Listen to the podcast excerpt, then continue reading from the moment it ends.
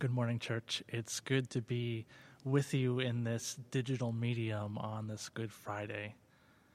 Today, we remember a story about death that's really a story about love. And that sounds like a strange thing to say, but it's not. Because when you love somebody, when you really love somebody, you're willing to sacrifice for them, to give things up that you desire. In fact, you find that your desires change. You're even willing to have less than what you need in order that they can have everything that they need. So often, this is what we see parents doing for their children. And isn't it a sign of our deepest affections and devotion to say something like, I die for you?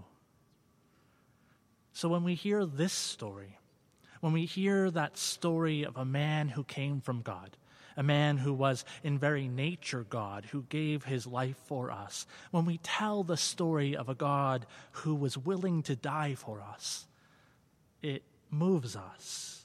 It moves us because we understand that kind of love. We know that that's the deep kind of love that changes lives, that touches the whole world. That's the kind of love that really means something. And together today, we remember how more than just empty words or dramatic promises, our God loved us big enough and deep enough to actually die for us.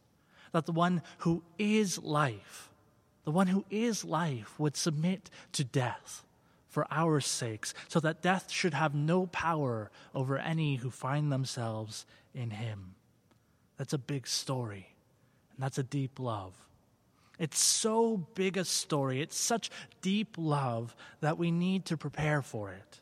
If you've been journeying with us through this season of Lent, you'll know that Lent is a journey toward the cross. We spend 40 days bracing ourselves for the things that we know are coming, but we can never really be prepared for. We spend 40 days fasting and lamenting and longing for the best in a world that's too full of disappointments and despair. And it's not only us who are so far removed from the events of Jesus' life who need to prepare ourselves for the cross. Jesus knew that his friends would need time to prepare as well, and so he predicted his death. He told them what was coming. And before they could even imagine it, he told them as well what his cross would mean for them. He tells them, Whoever wants to be my disciple must deny themselves and take up their cross and follow me. That's a really tough thing to hear.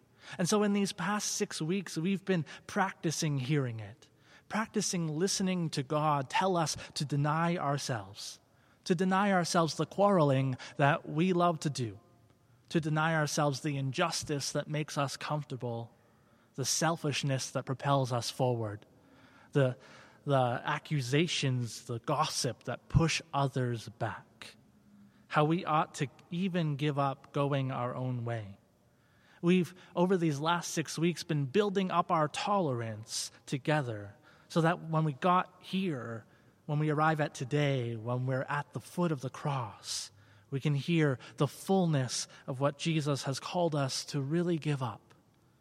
Jesus says, Whoever wants to save their life will lose it, but whoever loses their life for me will find it. Jesus, I love this, he not only predicts his death, he interprets his death as well. Jesus spells out the repercussions of it for his disciples. The God who died for us tells us the cost of following him is that we must give up our lives for him as well. Weeks before his crucifixion, miles away from the cross, so far away from it all, what Jesus is saying maybe didn't make sense. But today, here, right here, remembering again the anguish and the pain, feeling anew the gratitude and the awe at a God who would die, maybe today we can hear and understand what Jesus told us would be true that we also must lose our lives for him. And I love Peter in this story Because before Jesus gets to the really tough bit about their lives, when he still only just predicted his own death and his own resurrection as well, Peter takes Jesus aside. Peter is going to have a tough talk with the rabbi about how you can't just say those kinds of things. And he rebukes Jesus. He says to him, Never, Lord, this shall never happen to you. Miles away from the cross, it's still unimaginable. And the weight of its shadow on the lives of the disciples is something that Peter doesn't yet have the capacity to consider. Honestly, I see myself in Peter. I think I see the church in Peter. We might not be bold enough to say, Never, Lord, this shall never happen to you. But really, I think that's only because we know the story already. We know about the cross, it was a really long time ago. And we know about Easter, we've been celebrating it for years. And that part of the story is settled. But our part of the story is still fresh and new to us, so we might not say, Never, Lord, this shall never happen to you. But I think we do often say, God forbid it. Why should this happen to me? This is a thought that I found in my own mind and my own heart during this season of the pandemic. Why should this happen to me? Why should this be my life and my season now? I've been thinking this thought as if others in other times or other places in the world ought to suffer these things, and I should not far from telling Jesus that he will not suffer the cross. We instead rebuke God that we should not have a cross of our own to bear. We remember one part of this story really rather well, and we forget its implications on our lives entirely. We will gladly accept the loving embrace of the death of our God we will find comfort in a God who suffers alongside of us, but we will hastily reject any suggestion that we should become like that God, that we should choose to suffer for the sake of others, that we might even lose our lives for Him. Well, that's just too far. The Christian scholar and public theologian Miroslav Volf, he put it in this way. He said, All sufferers can find comfort in the solidarity of the crucified. But only those who struggle against evil by following the example of the crucified will discover him at their side. To claim the comfort of the crucified while rejecting his way is to advocate not only cheap grace, but a deceitful ideology. It certainly is a comfort for me to know that the God who comes to us knows the sorrow that we together know. He knows what it is to lose a loved one. He knows what it is to be betrayed, to be let down, to be mocked and hurt, to be forsaken and utterly alone. It's a source of solace for me to know that the one who cares for all of our needs actually understands our needs, and to love him for enduring them, even to the point of death, so that we might see our story in his story. But if that's where it stops, if we only see his story and our story for how we have unwillingly suffered in our lives, if that's the case, then our love for him is not as deep, and our appreciation for what he has done is still too shallow. Because the true marvel of what Jesus did is in the choice that he chose to suffer with us, and more than that, to suffer for us. And if we truly understand that choice, if we can actually comprehend that sacrifice, we should be compelled to go and do likewise. That more than simply finding comfort in the life he lived, we must also choose that life for ourselves. Imagine, if you will, if after the Reverend Dr. Martin Luther King Jr. was assassinated, that those in the civil rights movement reflected on his sacrifice for their cause, how his life touched theirs, how his work and his words had brought about some measure of change and hope, but that they resolved that the story was over now, that the work was done, that they should no longer march, should no longer call out for a better way, should no longer dream their very good dreams, because to do so would likely mean to suffer even as he had suffered, perhaps even to die as he had died. To have reacted in that way would have been, I think, a betrayal of the sacrifices he did make, even to the point of death.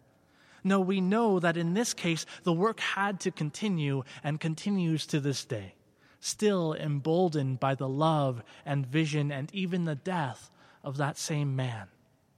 How then can we imagine that of the Reverend Dr. Martin Luther King Jr. and the civil rights movement, but we cannot imagine the same of our Lord and what it means to follow him in the ways of his kingdom?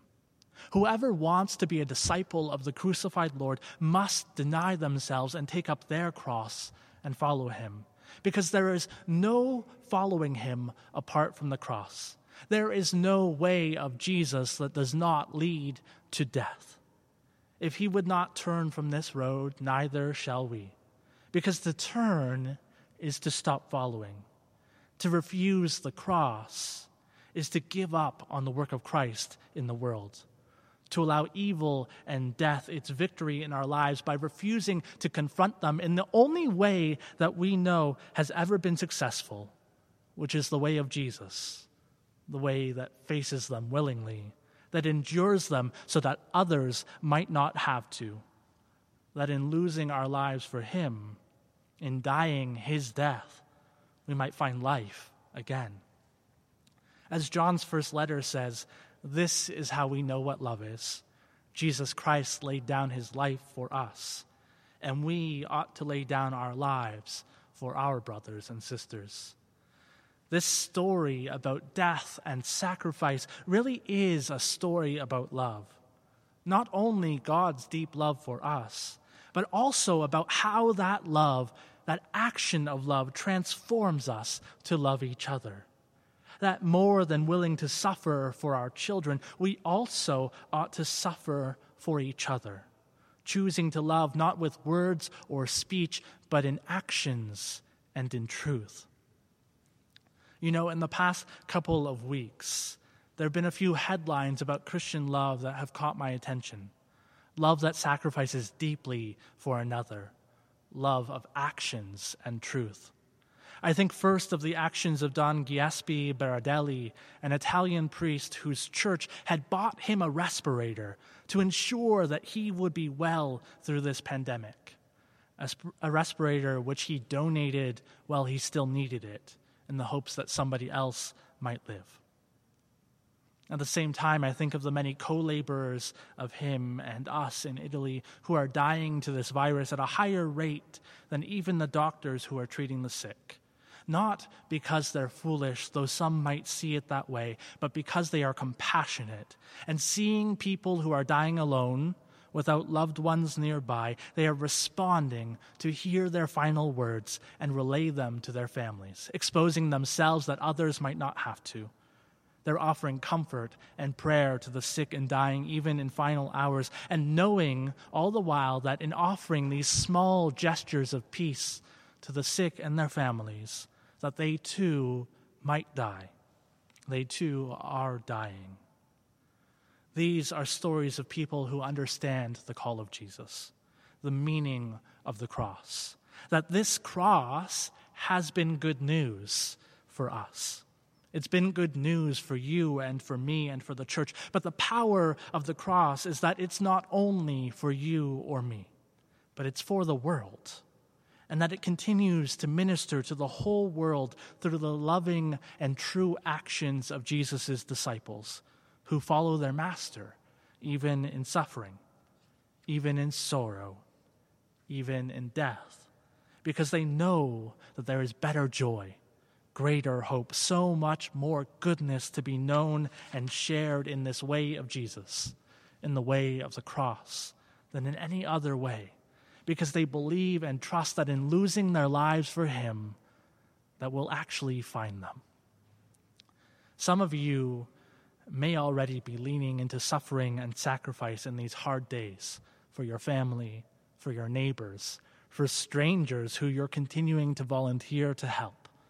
Maybe in the past you've had some hard stories of sacrifice which didn't have obvious payoffs, which still have a lot of pain connected to them, where you're still watching and waiting for the resurrection, the finding of life again that Jesus promises. And you're wondering, but what about the hardest days? What about the toughest point when the cross is too heavy, when tomorrow is too uncertain, when we're at the end of ourselves and we don't see Jesus' good way anymore? What do we do then? Even then, I think we have a great example in the cross. In Luke's account of the crucifixion, it says this it says, It was now about noon, and darkness had come over the whole land until about three in the afternoon, for the sun stopped shining, and the curtain of the temple was torn in two. This is a dark and hard place to be. Even creation cannot bear to see its creator God crucified on a cross. Light itself flees, the sun hides its face. Perhaps we've felt pain like this. Maybe we've experienced days like this in our souls. And then it says, Jesus called out with a loud voice, Father, into your hands I commend my spirit. When he had said this, he breathed his last. Jesus, to whom all authority in heaven and on earth belongs, in his hour of greatest pain and need, and in what was perhaps the darkest moment in the history of the world, as God hung on a cross, commended his spirit to his Father.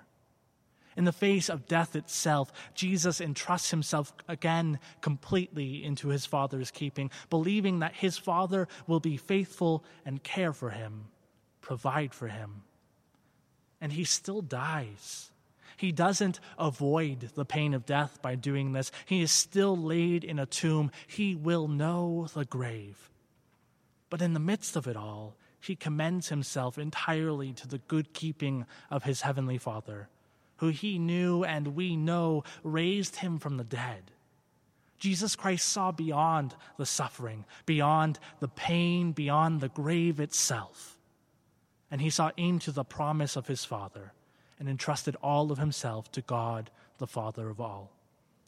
If you have let human concerns for your life overshadow the concerns of God, if you found comfort in our crucified Lord, but have never really considered the call of that Lord to follow his way, hear again this Good Friday invitation to be crucified with Christ. And in denying yourself, in living for Christ and for those who Christ loves, to find streams of life for you to enjoy. It's a hard road that leads to the cross, but it's good, and it never stops here. And if you've been on this road with Jesus for a while, if you feel as though you've carried your cross, you've lost your life in a myriad of ways for Him, and now you're looking for the life that He promised, longing to see that part of the road that goes beyond this day, beyond this suffering, beyond all pain, Look where Jesus looked. Look in the way that Jesus looked. Entrust yourself in your moments of greatest need to the keeping of His Father and yours. And believe in your spirit that the crucified Lord suffers with you until that day that is surely coming when the risen Lord will feast with you. May we each choose this good way of Jesus, the good way of the cross for the sake of a world which is suffering without purpose, and for the sake of people who grieve without hope. In the name of the Father, and the Son, and the Holy Spirit. Amen.